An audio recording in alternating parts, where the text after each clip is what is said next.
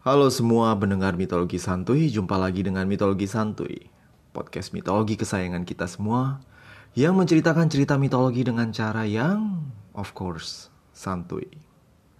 Tak terasa podcast kesayangan kita ini sudah memasuki episode ke-61. Ah, keisengan gue akibat pandemik ini ke akhirnya pun sekarang jadi keterusan, jadi semacam obsesi buat diri gue sendiri untuk bikin lebih banyak episode tentang mitologi Yunani. Terima kasih lagi buat para pendengar yang udah subscribe channel podcast ini di Spotify atau platform podcast lain. Buat yang belum, yuk subscribe biar nggak ketinggalan episode-episode mitologi santuy yang seru-seru. Oke, tanpa gua ngoceh panjang-panjang lagi, mari kita mulai episode terbaru dari 10 tugas Hercules, sapi jantan dari kereta.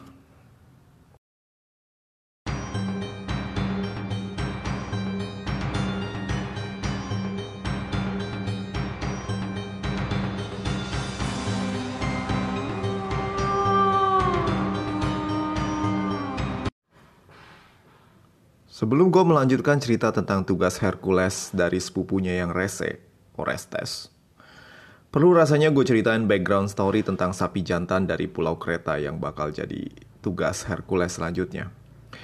Disclaimer on buat mendengar yang masih di bawah umur atau sensitif dengan isu seksual. Cerita yang bakal you denger ini mungkin bakal bikin kalian kurang nyaman. Gue akan coba memperhalus bahasanya namun beginilah mitologi Yunani yang apa adanya dan memang banyak sekali menyimpan cerita-cerita yang well, you know, rada-rada ecchi atau dewasa. Oke. Okay. Nah, cerita ini terjadi di Pulau Crete yang dalam bahasa Indonesia kita sebut dengan nama Kreta. Jangan bayangin pulau kereta dengan pulau yang bentuknya kayak kereta atau pulau asal kereta lokomotif. Gue juga nggak tahu kenapa dalam bahasa Indonesia disebut kereta. Jangan nanya gue. Anyway, di pulau yang terbesar di kepulauan Yunani ini, hiduplah seorang raja yang bernama Minos. Minos baru saja naik tahta, mengalahkan beberapa saudara laki-lakinya yang lebih tua dari dirinya. Alhasil, saudara-saudara laki-lakinya ini semua pada ngiri dengan Minos. Karena dari lima bersaudara, Minos ini yang paling muda, tapi dia yang dipilih untuk menjadi penerus tahta ayahnya. Perasaan inferior dan kurang percaya diri dari Minos membuatnya tidak yakin bisa menjadi raja dalam waktu yang lama. Kakak-kakaknya adalah prajurit-prajurit yang tangguh dan lama melanglang buana di Laut Tengah, dan sering berhadapan dengan berbagai negara kota lain untuk melindungi kereta. Sedangkan Minos, well, dia cuma pangeran yang lebih suka menghabiskan waktunya untuk belajar hukum dan filsafat. Namun, walaupun demikian, ayah mereka, yaitu Raja Minos sebelum Raja Kreta sebelumnya, menilai Minos adalah ra, raja yang calon raja yang ideal. Kenapa? Karena dia cinta damai dan cerdas. Dan dia lebih cocok untuk memerintah Kreta daripada kakak-kakaknya yang haus darah dan demen perang. Pilihan yang dijatuhkan oleh ayahnya memang tidak salah. Minos memerintah kereta dengan bijak dan rakyat amat mencintai sang raja dan permaisurinya, si jelita Pasipei. Tapi Minos selalu was-was dan selalu curiga bahwa dirinya akan dikudeta oleh kakak-kakaknya. Jadi, layaknya raja yang taat beribadah dan soleh, Minos pun kemudian meminta bantuan dewa untuk menyatakan dukungannya. Atau setidaknya menunjukkan kepada kakak-kakaknya bahwa dirinya berkuasa atas restu para dewa, bukan serta-merta karena ditunjuk oleh papinya saja. Anyway, karena bangsa kereta adalah bangsa maritim, maka Minos pun kemudian meminta bantuan kepada sang penguasa lautan, Poseidon, dewa laut. Dewa yang menguasai seluruh lautan dalam mitologi Yunani.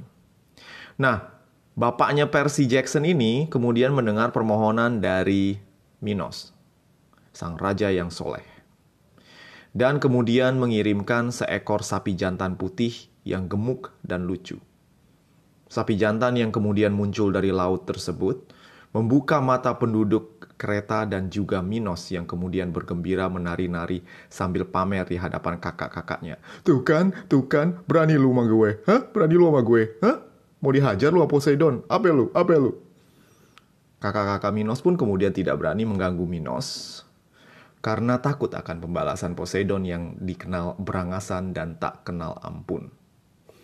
Melalui pendetanya, Poseidon menyatakan kepada Minos bahwa sapi jantan yang lucu dan imut itu harus dikorbankan kepada Poseidon, usai dipamerkan kepada kakak-kakaknya. Namun, sapi jantan tersebut begitu menarik sehingga Minos terdorong untuk memiliki sapi tersebut. Minos yang licik kemudian menggantikan sapi tersebut dengan sapi putih KW2 yang kemudian disembelih dan dipersembahkan kepada Poseidon. Tentu saja, Poseidon marah dan kemudian menghukum Minos dengan cara yang absurd dan well di luar peri kemanusiaan. Minos meminta Aphrodite untuk membuat Pasiphae, permaisuri dari Minos, untuk jatuh cinta pada sapi jantan putih yang imut dan lucu tersebut. Tentu saja sang Dewi Asmara yang selera humornya sama absurdnya dengan Poseidon menyanggupi dan kemudian membuat Pasiphae yang kala itu sedang mampir melihat ternak yang enak buat dibikin jadi steak wagyu medium rare itu merasakan suatu gejolak rasa dalam jiwanya yang tak tertahankan. Pasiphae merasa deg-degan dan mukanya merona ketika ditatap oleh sang sapi jantan. Gejolak rasa yang membara ini kemudian membuat Pasifei tak bisa lupa akan muka sapi yang menurutnya mirip muka aktor second lead record drakor startup. Waduh, gue kayaknya bakal digampar oleh bini gue bentar lagi. Anyway, Pasifei pun kemudian sering mampir ke kandang sapi putih dan menghabiskan waktu bermesraan dengan sang sapi. Minos yang sibuk mengurus kerajaannya tidak tahu kalau sapinya atau istrinya yang cantik tersebut memiliki fetish yang aneh dengan sapi yang diberikan oleh Poseidon. Lagian mana mungkin juga dirinya bisa disaingi oleh sapi pikirnya. Gila kali ada orang mau sama sapi. Namun tentu saja Minos menjadi korban dari kecuekannya. Pasiphae kemudian mengandung dan 9 bulan lebih sedikit kemudian, sang ratu melahirkan bayi yang penampakannya sungguh mirip dengan bapaknya, alias sang sapi putih. Bayi tersebut memiliki kepala sapi dan badan manusia. Minos yang marah karena dirinya ditikung oleh sapi, kemudian membuang sapi tersebut dari kandang istana dan kalau saja dirinya tak dihalangi oleh Pasiphae yang kemudian pulih dari pelet Aphrodite, tentu saja akan mencekik bayi hybrid manusia dan sapi tersebut. Alhasil, bayi tersebut dipelihara layaknya manusia oleh Minos dan Pasiphae. Namun, kutukan Poseidon tampaknya masih akan menyertai kedua pasangan ini. Poseidon membuat bayi hybrid tersebut menjadi ganas dan gemar memangsa manusia. Tak kurang dari belasan babysitter menjadi cemilan dari bayi hybrid yang cepat besar ini. Akhirnya, Minos kemudian meminta arsiteknya, Daedalus, yang dijuluki Leonardo da Vinci dari mitologi Yunani, untuk membuat sebuah penjara guna mengurung bayi hybrid yang kemudian dinamai Minos Minotaur. Minotaurus atau Minotaur. Ya, pilih aja lu mau sebutin yang mana, tapi gue sebutin bahasa Inggrisnya aja. Minotaur. Daedalus, Daedalus yang jenius segera mematuhi perintah sang raja dengan merancang penjara labirin yang luas. Penjara yang memiliki banyak lorong sesat ini sengaja dibuat membingungkan untuk membuat Minotaur tetap berada di labirin selamanya tanpa ada harapan untuk keluar. Sementara itu Poseidon yang masih belum puas untuk menghukum Minos kemudian membuat sapi putih yang tadinya jinak tersebut menjadi buas dan kemudian menyerang penduduk di kereta tanpa ada yang bisa menghentikannya. Sapi putih ini mungkin yang menginspirasi istilah penyakit sapi gila ribuan tahun kemudian. Minos kewalahan dengan sapi putih ini dan tak dapat menaklukkannya sehingga meminta bantuan ke seluruh pelosok Yunani. Dan demikianlah tugas Hercules selanjutnya tiba. Sementara itu Orestes yang memang sudah tidak tahu lagi mau menyuruh apa ke Hercules, kemudian dengan enteng meminta Hercules untuk berangkat ke kereta dan membawa sapi putih pemberian Poseidon itu ke Mycenae. Hercules yang keheranan kemudian bertanya, Sorry nih Tes, mamap dulu nih ya. Ini sapi lu maunya gue bawa pulang hidup atau udah mateng? Kalau mateng, lu maunya medium rare atau well done? Gini ya, gue nyuruh lu ke kereta Hercules, bukan ke Holy Cow. Lu ke sana and bawa balik itu sapi putih. Gue mau pelihara. Bukannya gue pengen masak. Kali aja gue bisa dapat berkat dari Poseidon. Jawab Orestes sambil memandang rendah Hercules yang dianggapnya agak-agak bodoh itu. Ya udah deh, ya wis lah kalau gitu. Gue berangkat. Hercules pun kemudian berangkat menuju pulau kereta dengan mendayung perahu kayu dengan latar belakang lagu Nenek Moyangku Seorang Pelaut disertai oleh rombongan Hercules Fans Club yang mengantar ke pelabuhan Mycenae. Sementara Orestes berharap tak akan lagi melihat sang pahlawan dari misinya membawa pulang sapi putih. Orestes dari awal memang tidak menginginkan sang sapi. Dia hanya ingin Hercules pergi dari Mycenae atau mati aja sekalian. Dan kali ini mungkin Hercules akan kena batunya, siapa tahu. Lalu Hercules kemudian mendarat di pulau kereta dengan selamat. Pulau yang kelak akan menjadi pulau wisata sejuta umat di Eropa ini begitu sepi macam kena pandemi saat Hercules mendarat. Pelabuhan ditinggalkan. Pasar-pasar dan rumah-rumah penduduk porak-poranda seolah diserang oleh monster ganas. Hercules yang selalu mengutamakan aksi langsung melacak jejak kaki sang sapi yang masih fresh. Dengan lagak seolah paham dengan ilmu trekking, dirinya membungkuk dan melihat kedalaman jejak kaki sapi sambil tersenyum. Hmm, si sapi baru saja lewat sini. Hercules kemudian berjalan mengikuti jejak sapi tersebut dan jejak tersebut membawanya ke satu sumur. Hmm, si sapi sepertinya haus. Hercules kemudian terus mengikuti jejak sapi tersebut dan mendapati jejak tersebut sampai di sebuah semak-semak. Seonggok kotoran berwarna hijau tampak menumpuk. Hmm, masih hangat. Si sapi baru saja buang hajat di sini, ucap Hercules sambil memegang kotoran sapi tersebut. Hercules kemudian melanjutkan langkahnya mengikuti jejak sapi yang kemudian mengarah ke sebuah kandang sapi. Seekor sapi putih tampak mengunyah rumput dengan tenang. Hmm, ini dia sapinya. Misi yang mudah. Hercules pun kemudian menarik sapi tersebut dan si sapi pun ikut saja dengan santai. Hercules nyaris tak percaya begitu mudah misinya kali ini. Si sapi yang dikabarkan brutal ternyata sangat jinak dan nurut saja ketika Hercules menuntunnya kembali ke pelabuhan.